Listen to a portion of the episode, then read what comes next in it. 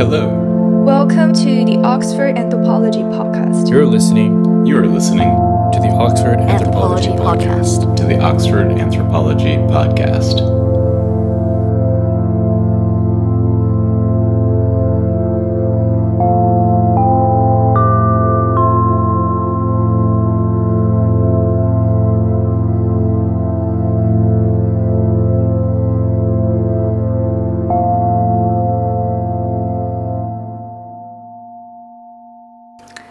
You are listening to a podcast episode of a University of Oxford departmental seminar.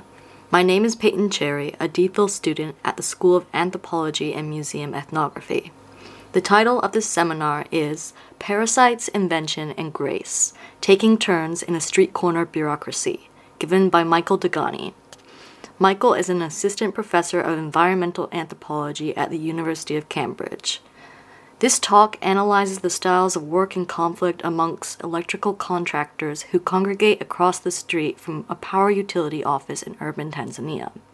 Please enjoy the seminar. Yeah, so just a little bit of um, table setting for this talk. Um, uh, as was mentioned, my first book, The City Electric, is really on issues of um, electricity access um, in a post colonial city in Dar es Salaam in Tanzania.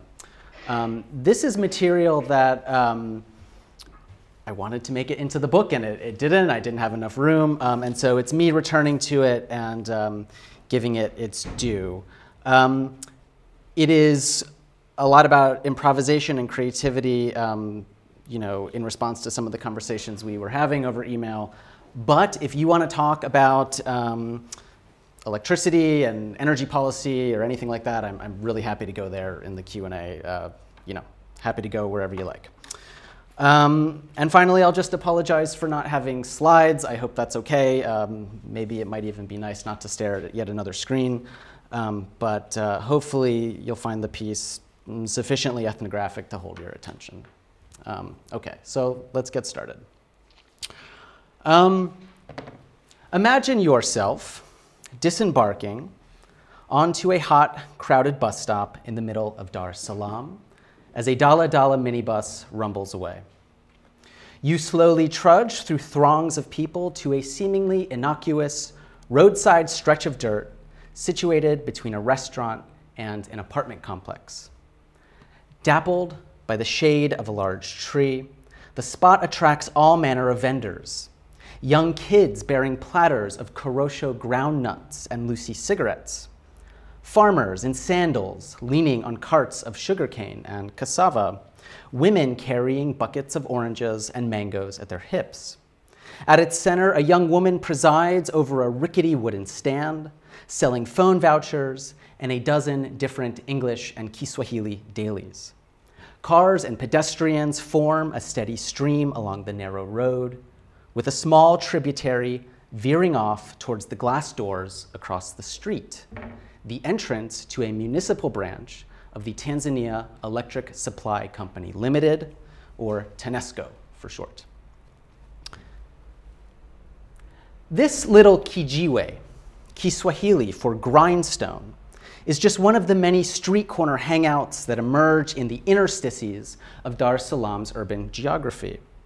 But what makes this one notable is its relation to the TANESCO offices across its street.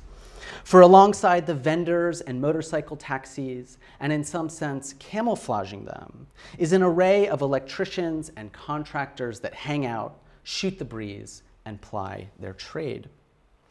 For such men dressed in collared shirts and dusty business shoes, the Kijiwe offers a line of sight onto customers entering and exiting the building over the course of the day. Some look beleaguered, perhaps angry about bills or broken equipment. Others clutch telltale, oversized green folders holding applications for new service lines that would connect them to the grid. Should they cross the street, they could find an array of services. A pool of draftsmen who, for a modest price, would provide properly formatted diagrams of their household wiring, endorsed by the stamp of a licensed contractor's seal. More conspiratorially, they might find electricians willing to repair or tamper or otherwise modify their existing service lines. Occasionally, a Tanesco employee might walk over to confer with a particular contractor, perhaps surreptitiously handing him a stack of green folders. So, this talk offers an ethnographic analysis of the Kijiwe as an important and somewhat under theorized socio-spatial form in African cities and beyond. In many ways, the Kijiwe exemplifies the unpredictable and improvisatory nature of what AbdouMaliq Simone calls Africa's pirate towns. But how unpredictable and improvisatory are they exactly? To sharpen this analytic, I will suggest that the Kijiwe usefully be understood as what the philosopher Michel Serres calls a parasite, a formation that nests along the flow of urban institutional comings and goings, inflecting its currents and distributions. And any parasite, as Serres elaborated, is fundamentally a guest, one that must remain within a tolerable threshold of accommodation in relation to the channel that hosts it. Indeed, actors at the Kijiwe are successful when they achieve the tricky balance of inserting themselves into Tanesco's bureaucratic operations, but not too much. They must capture something of those operations while allowing themselves to be reciprocally domesticated by its logics. Now, although or maybe because I have found the parasite to be a uh, endlessly generative concept in its own right, and I've written about it in the book and, and elsewhere, my goal in this talk is to relate it to two other propositions. The first is to see the Kijiwe as a site of cultural invention, which the anthropologist Roy Wagner defines as the act of bringing two seemingly unrelated conventions into a kind of metaphoric resonance. The second is to see that metaphoric extension as aspiring towards a kind of grace, which the architectural theorist Lars Spuybroek defines as that quality that radiates out from two forces in reciprocal counterpoint. The two terms, grace and invention, are complementary and together furnish a theory of urban street corners as figurations, as both metaphorical tropes and even metaphysical turns. As such, they help draw out the aesthetic, ethical, and even existential dimensions of African urban life, often overshadowed by accounts of political and economic crisis. Spuybroek begins his massive tome on grace with the question How do we live well? For many actors, the Kijiwe is just such a means to live well. Through it, they have invented a niche trade, one that earns them money to school their children, build their houses, and buy some meat and beer at the bar on a Friday night. In short, it is a means of, of seeking some small measure of grace in their lives. But this requires them to hold an array of contradictory forces in counterpoint bureaucracy and entrepreneurship, competition and collaboration, the utility and the consumer. As I'll show, different actors favor different styles of bringing these forces together, each with their own way of faltering and failing. And often enough, in those failings, they are figured as mere parasites and parodies. Nevertheless, the Kijiwe has endured for over 15 years amidst the shifting and sometimes hostile institutional landscape that hosts it. So, let me give you a few more kind of big picture thoughts about African cities and the way they've been talked and, and written about. So, grace, and I would suggest Wagnerian invention, are not particularly prominent themes in studies of cities in Africa and of the global south more broadly. Ethnographers of African urban life have sought to emphasize the subversive agency of residents. Again, Simone offered what is perhaps, to my mind, the best thesis statement on such pirate towns. He says, quote, if production possibilities are limited in African cities, then existent materials of all kinds are to be appropriated sometimes through theft and looting, sometimes through heretical uses uh, made of, sometimes through heretical uses of languages, objects, and spaces, and sometimes through social practices that ensure that available materials pass through many hands.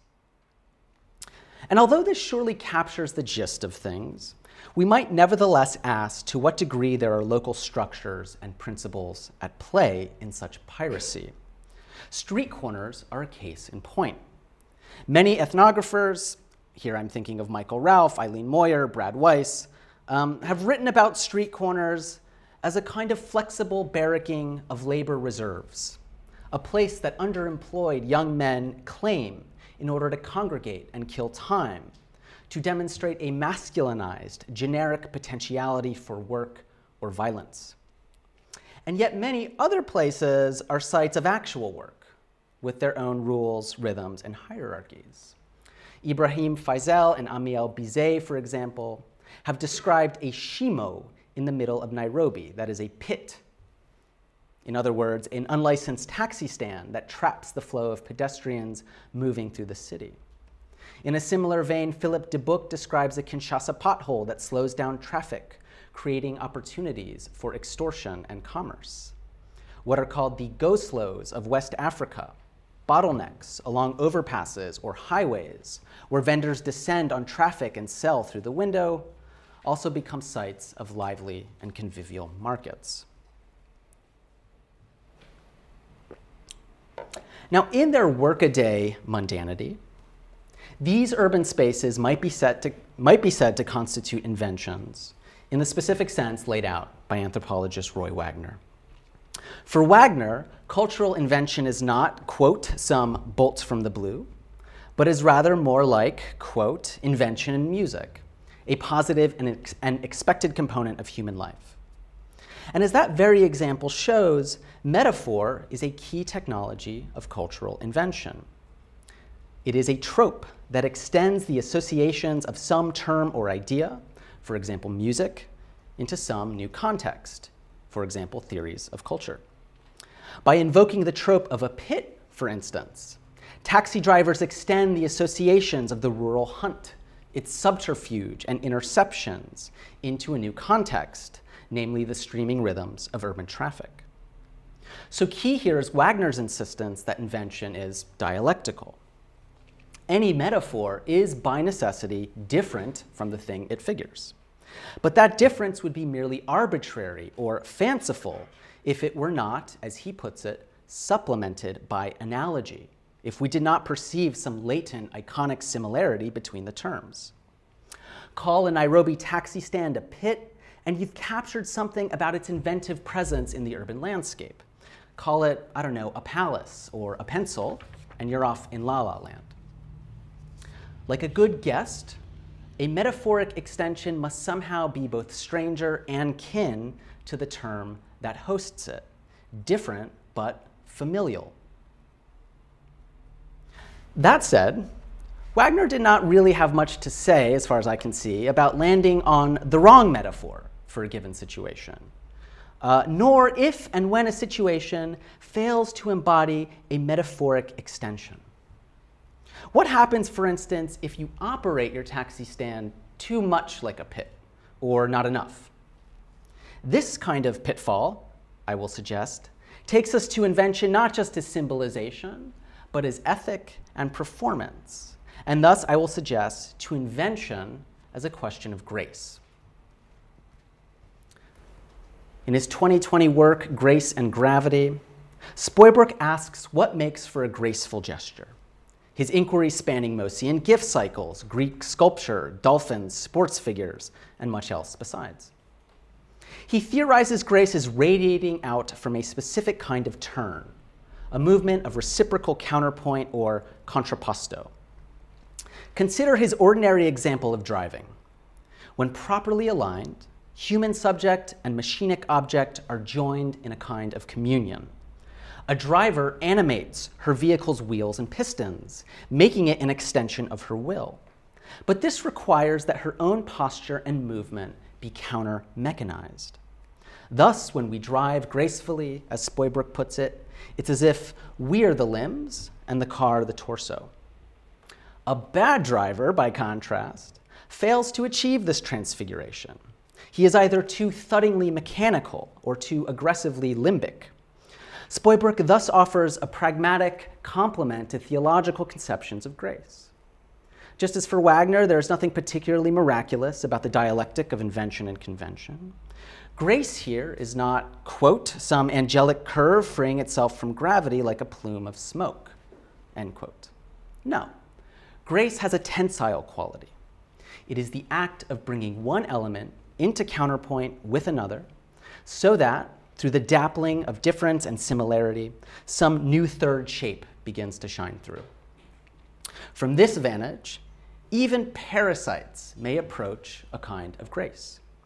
Michel Serres relays the famous fable of the paralytic who, gl- who guides a blind man in exchange for carrying him on his back. That is the story of the lame man and the blind.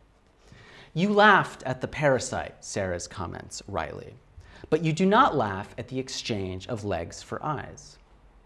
Like car and driver, their coupling invents a new balance, a figure eight of conventional form and inventive force. And so, from one angle, the lame leading the blind may look monstrous or pathetic. But from another angle, it may look something like communion. Conjoining Wagner and Spuybroek, we might say then that such inventive turns spring forth, or perhaps like music, ring out, when they bring conventions together into proper counterpoint. As we will see, the Kijiwe turns the entrepreneur, or in Wagnerian terms, analogizes him as a kind of bureaucrat, turns TANESCO bureaucracy into a kind of market, and turns urban space into a kind of office. These figurative turns hold insofar as actors perform them in a controlled, graceful way, not quite transcending those existing categories as reinventing them, as using new models and strategies to draw out their latent possibilities. Sometimes these inventive turns spin out or fall flat. They may be, as it were, all limbs or all torso, mannered but with little energy, forceful but with little technique. Or they may just be some wobbling mixture of the two that sends them slightly wide of the mark. So, two parts to the rest of the talk.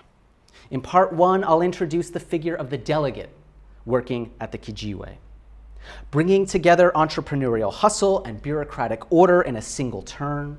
The delegate is an inventive solution to the problems of extending the power grid to new structures. I'll then sketch two inversions of the delegate mirrored in their gracelessness the all too conventional servant, the mtumwa, and the all too inventive fraud, the mtapeli. In some sense, these cultural figures represent the most ideal or problematic strategies of working at the Kijiwe. Part two will set these ideal typical figures into motion. It will describe an extended social drama between one interlocutor, whom I will call Simon, and another, whom I will call the nephew, that came to stand as Simon's mirror image.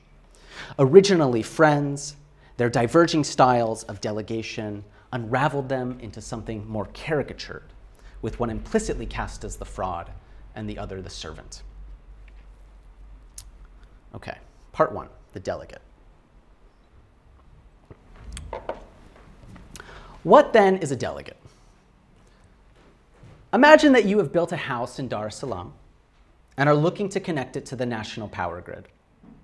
Technically, a licensed electrical contractor will have done the wiring.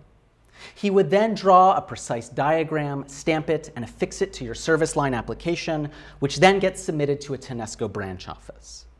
But in practice, these three processes the wiring, the drawing, and the stamping are often separated into their own distinct transactions done by different actors. This is because the city's handful of, lic- of licensed companies can't hire a majority of the city's electricians.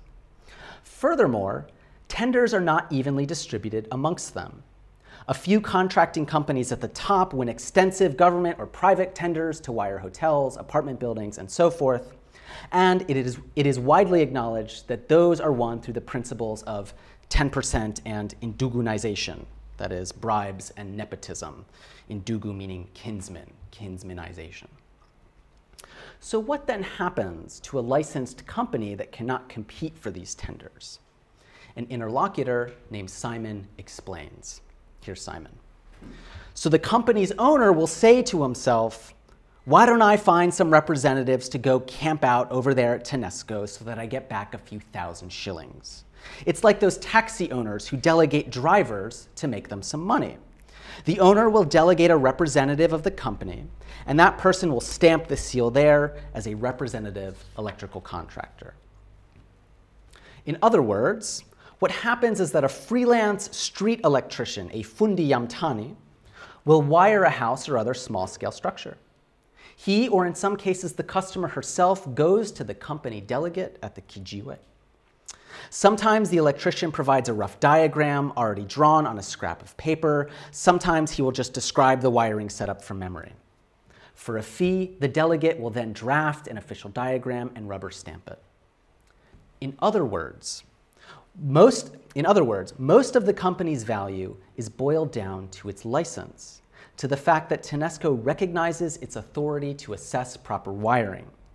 And while there's nothing technically illegal about setting up such a street sign operation, it becomes ambiguous when one considers that the company delegate rarely sees a wiring job with his own eyes. Right? He's at the Kijiwe. Or may not be trained enough to properly assess it if he did. It is in this sense that the Kijiwe forms a parasite, a transitional zone where TANESCO's administrative structure shades into the urban public around it, making for a lively and multi directional combination of market and street level bureaucracy. And as Simon observed to me, this combination is evidenced in the figurative way, the kind of scare quotes way, that these delegates might describe themselves as contractors. So here's Simon again. Now, there are lots of people at the Kijiwe who call themselves contractors, even though we don't actually conform to the proper environment of contracting work. So I hesitate to call myself a contractor straight up. What we do is sit alongside TANESCO where we can see the person who is holding the application form. And we're quite experienced. We know what someone is holding in their hand. Even if you put it inside a brown envelope, we know. What we'll do is appear in front of him or follow him and say, hey, I'm a contractor, I can help you. I can draw a diagram of your electrical wiring, I can stamp it with my company stamp, and TANESCO will accept the application. So you present yourself as a contractor, even though he doesn't really know what kind of person a contractor actually refers to. So Simon and his compatriots are obviously not contractors in the conventional sense, of entrepreneurs competing for end to end electrical installation tenders. Seizing on a certain stretch of the process, they have inventively extended its meaning, analogizing it to a kind of bureaucrat, the quintessential representative of a larger authority. At the same time, insofar as the contracting company itself is operating along the margins of legality, they have in some ways reshaped the very source of which they are in principle derivations. Indeed, contracting, that is, drafting and stamping, may well constitute the bulk of a lower tier company's income, particularly as delegates build up relations with electricians and other clients, that is, insofar as they get repeat customers. And in this way, reciprocally, they reinvent what it means to be a bureaucrat, along a rubber stamping bureaucrat, along the lines of an entrepreneurial contractor who depends on hustle and reputation.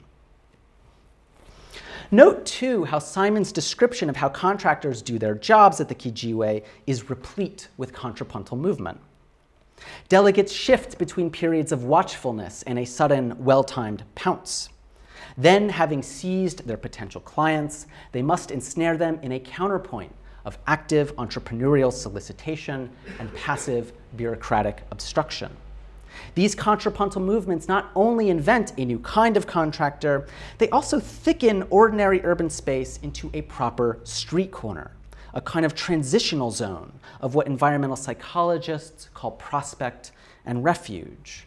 That is, an oasis of relative calm that nevertheless affords sightlines onto the striving life of the city.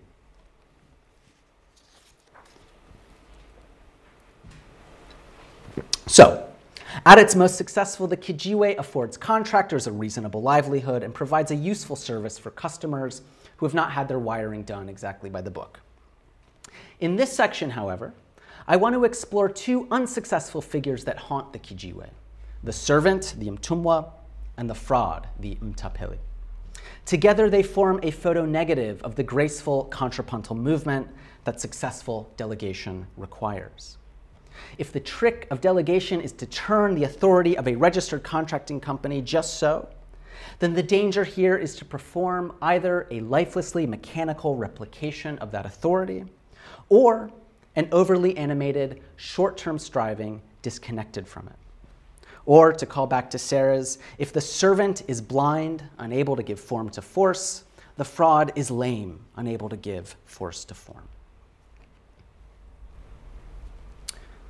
I write in my field notes Godfrey places the green Tanesco folder down on a bed of newspaper lying on the concrete floor and takes out the stamp pad from its well creased white envelope.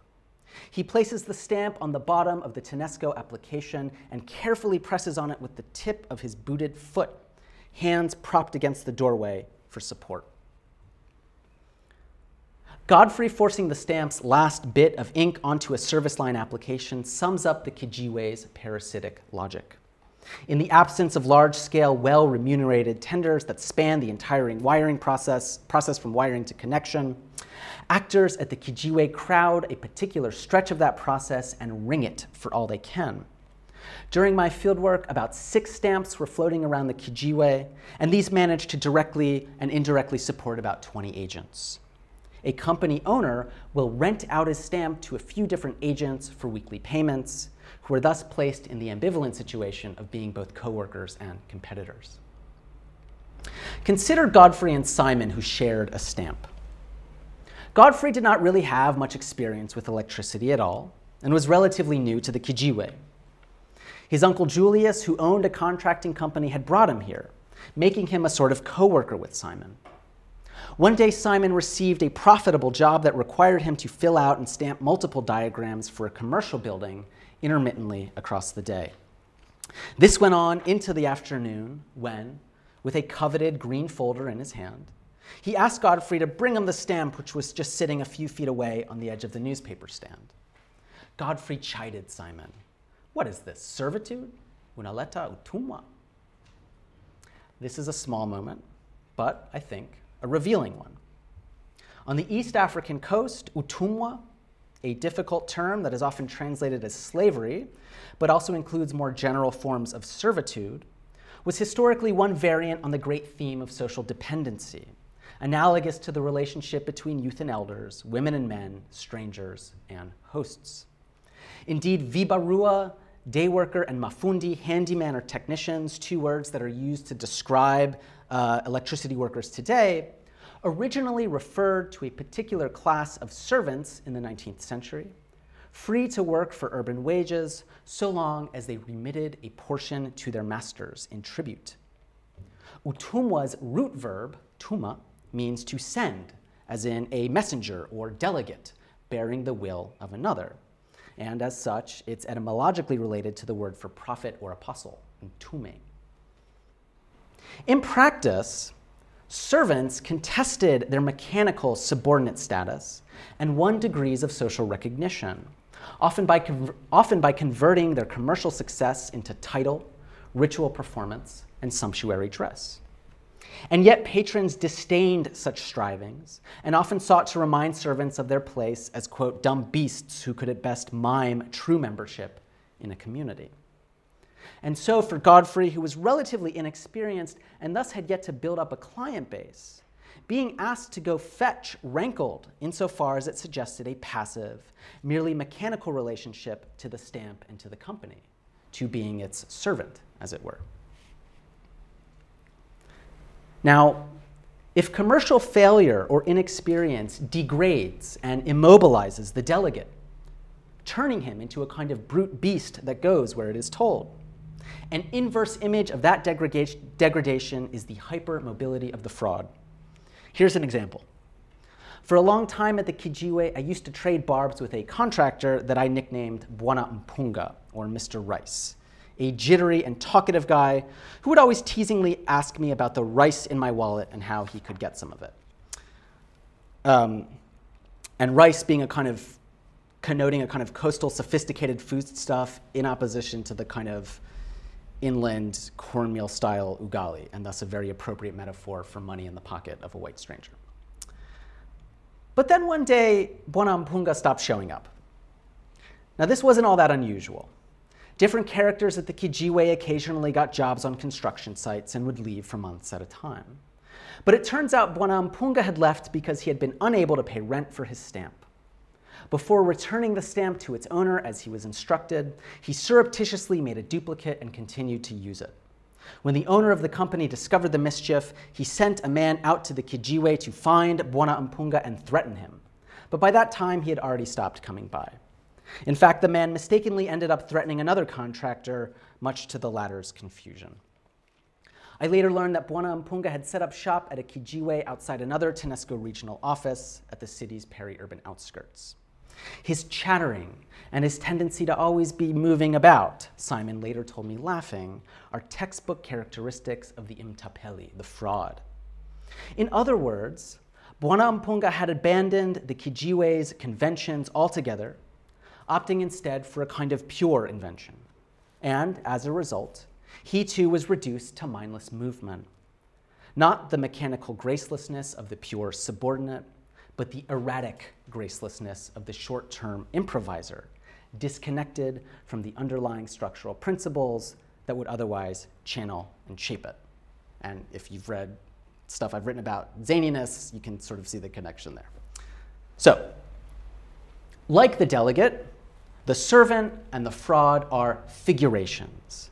They are styles, modes of being and working at the Kijiwe. But more specifically, they are delegation in the parodic mode. They make the turn of delegation too mechanical or too animated, losing the sense of counterpoint that stabilizes it. And thus, in certain moments, individuals like Godfrey or Bwana Mpunga come to figure as moral exemplars, cautionary embodiments of convention and invention at their purest. Simon thus found it easy to dismiss Bwana Mpunga's flights and generally ignore Godfrey's grumblings. But, as we will see below, other individual styles of delegation were subtler and invited more ambivalence.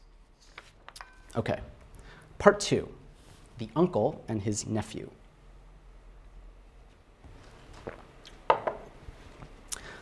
So,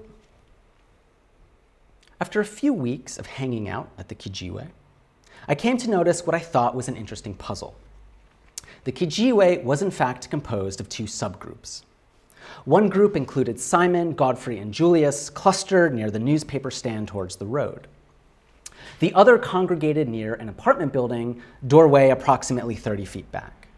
And while there was certainly spatial and social interchange between the two, one could nevertheless see a distinct pattern. I was further intrigued to notice other divisions. Simon's group was predominantly Christian, while the other was predominantly Muslim. And this could structure many long and involved debates about religion and biblical exegesis, ones that sometimes turned heated but mostly remained at the level of utani, a kind of tit for tat teasing.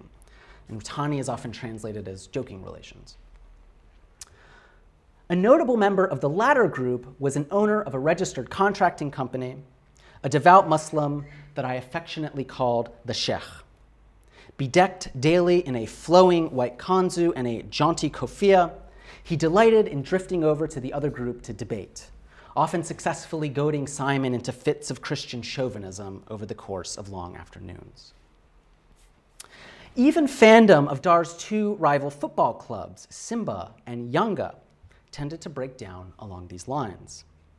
One day, for instance, the Sheikh sparked a heated argument when he mischievously claimed that Yanga was started by coastal people, while Simba was uh, started by, quote, those mixed races derived from Arabs who came and married our sisters. Godfrey and Simon, both from Tanzania's southern highlands, hotly objected. Simba, they insisted, had in fact been started by inland people, yes, but ones who had nevertheless been living and settling in Dar es Salaam for a long time. In essence, this argument recapitulates a classic Simba and Yanga rivalry that, as the anthropologist Tadasu Tsuruta has shown, has been going on since at least the 1930s. Here's uh, Tsuruta. Yanga supporters probably thought that their team was of local people, Wenyeji, in contrast to Simba, the team of outsiders, Wageni, or guests. On the other hand, Simba fans scoffed at Yanga supporters as uneducated fishmongers, Um, so the rivalry then was between poor and uneducated local people, that is, Yanga fans, and wealthy and educated immigrants, that is, Simba fans, which did include a number of wealthy Arab traders. So this rivalry outlines a kind of moral economy of invention along the Swahili coast and Dar es Salaam specifically. British colonial officials had long complained that, quote, Swahili or coastal people, that is, Zaramo or Indengereko communities, were only interested in spending money, inimical to the discipline of often Christianized upcountry migrants, as well as relatively privileged Arab and Indian classes, who, in their perspective, tended to save and invest in houses, bicycles, and other assets. Thus, there is a socio-economic cross-hatching of invention on each side of this rivalry. As locals, coastal people stood what, for, what had theretofore been the conventional and the indigenous, right? They were the locals. But as scroungers at the bottom of the new colonial era economy, they suddenly stood for undisciplined invention. Upcountry, mig- upcountry migrants had an inverted mixture of convention, qua economic discipline and stability. They were the ones who ostensibly knew how to save, and invention, qua social newcomers, right? They weren't the locals. So, this cross hatching perhaps lends itself to the sense of symmetry that structures tit for tat joking relations like the kind that so often unfolded at this particular Kijiwe and across the region historically. Often rooted in interethnic forms of hosting and travel, joking relations, as David Graeber put it, tend, quote, to be mutual, an equal exchange of abuse, emphasizing an equality of status. In other words, behind any particular barb was the recognition of a certain kind of equality, that all are fated to play the socio-economic game and can only ever imperfectly combine the powers of convention and invention to do so. In Spuybroek's terms, we might say then that the pleasure of Utani lies in bringing these opposing combinations of convention and invention into contrapposto. Who doesn't, after all, appreciate the grace of a friendly insult and its invitation to counter? At the same time, at this Kijiwe, Simon's joking relations with the uncle were layered over its structural inverse, relations of avoidance with his nephews, with all of its implied inequalities and hierarchies. That is, Simon agreed with my observation that there were two basic groups at the Kijiwe, and they tended to keep their distance from each other. But he dismissed the idea that it had anything to do with religion. In fact, as he mentioned in passing, he himself had married a Muslim Zaramo woman from the coast. The source of their division, he explained to me one day, lay in their style of doing business. Here's Simon describing that. We started the Kijiwe before those other ones came. None of them were here. The ones who started, they respect me. They have limits to conversation and they know how to translate words, and we've been together for a long time. But all those other people who came, they are the Sheikh's people. He was with us since the beginning, true, but the others were just sitting around in Uswahilini, that is the poor Swahili areas of the city, doing nothing but wringing people's necks. And they were complaining to the Sheikh, Uncle, Uncle, life is hard for us. And he brought them here just a few years ago, like in 2008, whereas we started back in 1998. The Sheikh's nephew came as a total guest, an Mgeni, who didn't even know the first thing about drafting. Then he got some instructions. I don't know if he went to a witch doctor or did a little something or what. But now, if he gets a little job for 10,000 shillings, that's about $4, he thinks to himself, wow, I wasn't getting 10,000 shillings in Uswahilini, and here I'm getting 10,000. And he thinks life is sweet. So I eventually heard a version of this story from others at the Kijiwe. Simon was friends with one of the Sheikh's nephews who also worked drafting diagrams. At some point, the Sheikh's nephew began to make noticeably more money. As he did in my interview, Simon attributed his friend's success to supernatural means. Though Simon protested he was just joking and his meaning misconstrued, a falling out ensued, and the two groups, as it were, fissioned. So, in good extended case study fashion, let me draw out a few of the historical and biographical contexts of this social drama. Originally from the southern highlands, Simon grew up comfortably in the northern city of Shinyanga, educated in a private primary school. When his grandfather died, his father was called back down to their natal area in Mbeya, where the family took up petty cash cropping. Frustrated with his reduced circumstances, Simon reached out to the son of his father's second wife, a police officer working in Dar es Salaam. He agreed to house Simon and fund his education at VETA, a technical schooling program. But two years in, he lost his position and could no longer support Simon. Having now twice lost educational opportunities, Simon left feeling dejected, out of God's favor, and mkosi, a loser. He went back to Mbeya for a stretch, but found he could still not stomach village life. He returned to Dar, but with no money and no real sense of how to enter the market with his partial VETA education. With nothing much to lose, a friend introduced him to someone who, quote, does that kind of self employed work that involves that of TANESCO TANESCO. And the linguistic reduplication indexing, it's something kind of fishy. He sized Simon up, and a few days afterwards instructed him to arrive at his house at dawn. There, Simon was given nauli, bus fare. They boarded a bus together and unceremoniously arrived at the Kijiwe in front of TANESCO offices. From that point on, Simon was more or, less, more or less left to his own devices. Here's Simon describing that time. I arrived, and those who were already there doing that kind of work couldn't stigmatize me because I was brought there by someone who's known. I was there, and I sat, and I sat. But it was a bad time because the guy couldn't give me any financial help. Sometimes he would be there when it was time to leave, sometimes he wouldn't, and I wasn't used to asking people for fare. So I thought, ah, what's 10 kilometers? Why don't I just walk it? Once back in the neighborhood, I might ask someone for 500 shillings, and maybe he would give it to me, and I'd use it for fare the next morning. I'd go and sit all day without even chai, breakfast. And so I asked Simon, so, did that guy introduce you to the people that he knew there? And Simon answered, This guy is one of those hooligans, an mhuni. He brings you to the battlefield, but you apply your own intelligence. There's no instruction. Introductions are sly. You just know that if he's close to someone, that person will be kin to you also. But there was none of that serious introduction, this is so and so. You just forcefully insert yourself, and it's like, this guy will deal with you, this guy won't, and you all come to know each other in time. Now, Simon came to the Kijiwe in 1998, but in 2002 things started to change. This was the beginning of a four year contract that put TANESCO under the private management of a white South African firm, NetGroup Solutions. NetGroup tripled the price of electricity and launched a punitive disconnection and debt policy, debt collection policy. In turn, the period saw an efflorescence of fixers, popularly known as vishoka, to soften the blow. In Uswahilini neighborhoods, street electricians would surreptitiously reconnect residents to the grid after TANESCO disconnection teams rolled through.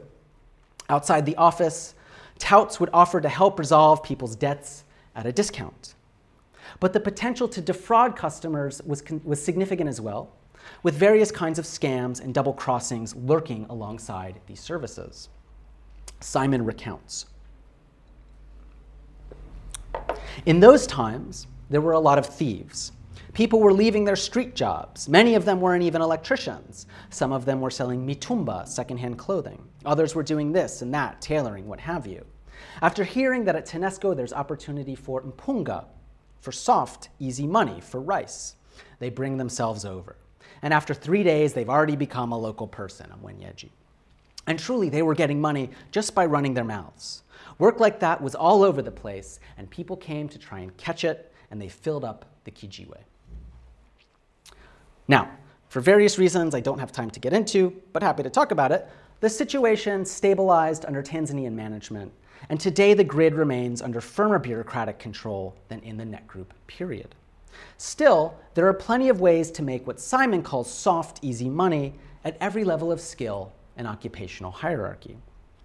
Consider, for instance, his claim that the chef's nephews were diagramming and stamping for as little as 10,000 shillings. In general, such jobs average three times that much, depending on the number of rooms and their wiring. This price reflects the cost of renting the license itself, and in turn, ultimately to fees paid to various regulatory bodies. Sometimes, though, contractors do undersell in a bid to increase their market share. As one drawer, a man named Tolu, who generally stayed with Simon's group, told me, these are guests or newcomers, wageni, or youth, vijana, that charge low because they find it hard to get a foothold without slowly building up clientele. The danger of this strategy is not charging enough to cover rent on the stamp itself.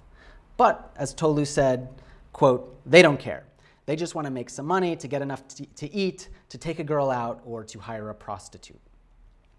If and when this scheme proves unsustainable and they are unable to pay rent on their stamp, they must return it, or forge it, or flee, as Bwana chose to do, or perhaps press on the forbearance of a tolerant uncle. And it is this taste for rice, for soft, easy money, that for Simon differentiates the two subgroups at the Kijiwe. As he sees it, the Sheikh's nephews may draw and stamp, but they are uneducated about the principles of electrification behind the work. Under their uncle's patronage, they treat it as just another way to make quick spending money, no different than the tailors or clothing vendors who crashed the Kijiwe and took up work as Vishoka in the NetGroup era. Pricing to move in this way injects a note of antisocial competition, an indifference to the respect owed to coworkers, and to the principle that gain comes not from the price mechanism, but from the accumulation of social relations with clients. Viewed in this light, they are ever the stereotypical Yanga supporters, uneducated and poor coastal Swahili type figures out for the short term score. Indeed, underselling might even be understood as a kind of witchcraft in its own right an illicit maneuver that may explain economic success, at least in the short term. At the same time, it's hard not to see the way that all the ways that the nephews form an inverse image of Simon's own lot. Simon positions himself as a figure who's paid his dues. He arrived to the Kijiwe, as it were, all torso, a stranger, sitting and fasting and forcefully inserting himself. Over time, through experience and reputation, delegation became a slightly downmarket version of the educated electrical contracting work he aspired to, a way of preserving his initial dreams of upward mobility in the city. In contrast to Simon's stoicism, the nephews were, quote, crying out about their difficult life and came to the Kijiwe not as strangers, but as kin. In his eyes, then, their grace was merely given extended by the hand of an obliging uncle who plucked them out of Uswahilini. As such, they seem to treat contracting work as one more short term way to wring necks. To someone who has lost his own familial patron and felt out of God's favor, theirs would seem a cheap grace indeed. At the same time, Simon's polarized framing might include subtler shadings. We shouldn't forget, after all, that Simon too arrived as someone stranger, by the good graces of a hooligan who shielded him from stigma. And by the time of my fieldwork, the Sheikh's nephews had already been around for four years and seemed to be making steady money. They were hardly pure opportunists. From this angle, then, Simon's complaints may evoke someone like Godfrey, a staid servant of the stamp and company mechanically harping on deference and procedure in the face of new competition, and thus spurred to invent an overanimated accusation. So it may be fair to say that the difference between them, while real enough, might also be relatively stylistic. Whereas Simon has a kind of bureaucratic aspiration, a long term stability that belies a continuous hustle, the nephews favored a set of entrepreneurial tactics that were themselves made tacitly viable by the long term stability of patronage.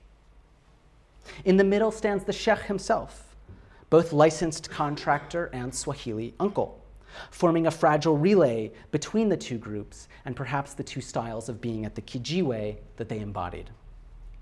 Indeed, after spending long hours at the Kijiwe, it seems to me that Utani, at which the Sheikh so excelled, was a way to express and even curve these diverging accents back towards each other.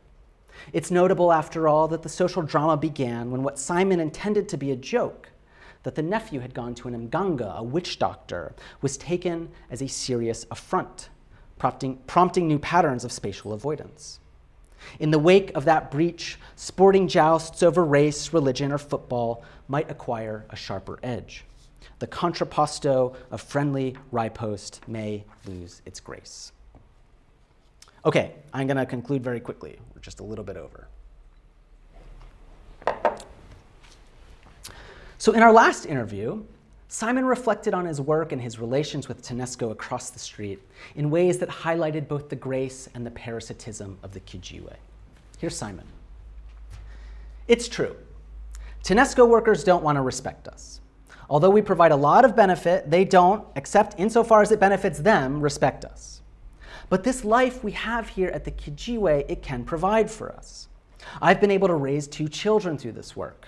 I'm building a house and I'm in the very final stages of it. A fine house. Well, it's not bad. It has three rooms, a dining room, a sitting room, a master toilet, a public toilet, with just this work. My child attends primary school, although it's a government school, but my youngest child attends a Catholic nursery school. 300,000 shillings per year. This is expensive for us at the Kijiwe. It's hard in our environment to make a profit. But you find still that a person can despise you. Even worse is if you decide to pass each other in a bar. They enter and we enter. They order meat and we order meat. They order beer and we order beer. And that bothers them.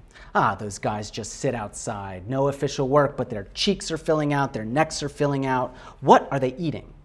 And they regard us as what? Those vishoka, those thieves, those saboteurs. They judge us on appearances. If you have something to eat, where'd you get the money? If you fill out, if you are fresh, where'd you get the money? They despise us based on how we look sitting at the kijiwe. But still, I can say it's preferable. The way I see it, employment is slavery, utumwa. You're under the law, under pressure, and then caught up in scandals and fights and witchcraft. To be self employed is better, and I pray to God He continues to grant me the ability to be self employed rather than employed. So, in the long afterlife of colonial dispossession and marginalization, African cities are often, under be, un, often, understood to be processes of serial invention. Drawing on the insights of Roy Wagner, I've argued that to work, inventions must evince a certain modesty, finding ways to turn existing conventions just so. And in so doing, they become conventions in their own right tropes that form waypoints within the city and within the working lives of its residents, little staging grounds offering both refuge and prospect. As such, there can be something graceful about them. If grace, as Spuybroek asserts, is the quality of living well, then Simon seems to have found just that building a life by turning contracting into something at once more reliably bureaucratic and more inventively entrepreneurial than either of those livelihood strategies could have been on their own. On the other hand, there is a sense in which no matter how respectably delegates at the Kijiwe might carry themselves, no matter how much they try to shed their Swahili or Kishoka connotations, their liminal position always threatens to render them grasping servants, mere parodies and parasites. Parasites, after all, are defined by thresholds of accommodation the degree to which a guest or interloper may nest upon a channel without getting permanently chased out or destabilizing the system as such. For Simon, having lived through the management era of NetGroup and its subsequent cleanup, the Sheikh's nephews seemed to court just that kind of destabilization. Unreconstructed Swahili denizens, they are just a little too battlefield and thus threaten to confirm all the stereotypes that TANESCO workers hold of them. And so I really think that ethnography of places like the Kijiwe can tell us about something about invention in African cities. Wagner tended to focus on the turn of invention as something complete and fully formed, and I think this was because he was generally working in a symbolic register. By contrast, a focus on performativity highlights that such turns may not unfold as desired. They may have all of the wobbling variations, inflections, and frictions that beset reality, and thus make them, in some sense, merely derivative, bad imitations of the conventional grounds they aim to metaphorically transfigure. Thus, on the best of days, Simon gets to play the part of the self employed delegate. But on the worst, he is subject to all of the witchcraft scandals and fights he asserts that is characteristic of bureaucrats, uh, and that he asserts he has escaped but is manifestly caught up in. Spuybroek attends to just this phenomenon when he observes that grace is continuous with, but not reducible to habit. When some act of living well springs forth in counterpoint, it is invention in real time. It, radi- it, radiates a newness, a something extra, as Julian Pitt Rivers put it, that is never guaranteed and often elusive, and for precisely that reason requires a kind of machinic repetition to prepare its coming. The Kijiwe was a difficult place, filled with brittle or indifferent coworkers, condescending TANESCO bureaucrats, and oily scammers. And yet, like Simon and many others, I found myself returning to it over and over again. Thanks.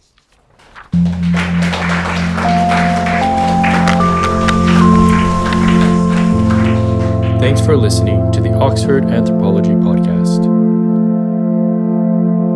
For more episodes, visit podcast.ox.ac.uk slash anthropology or find us on Apple Podcast Audio.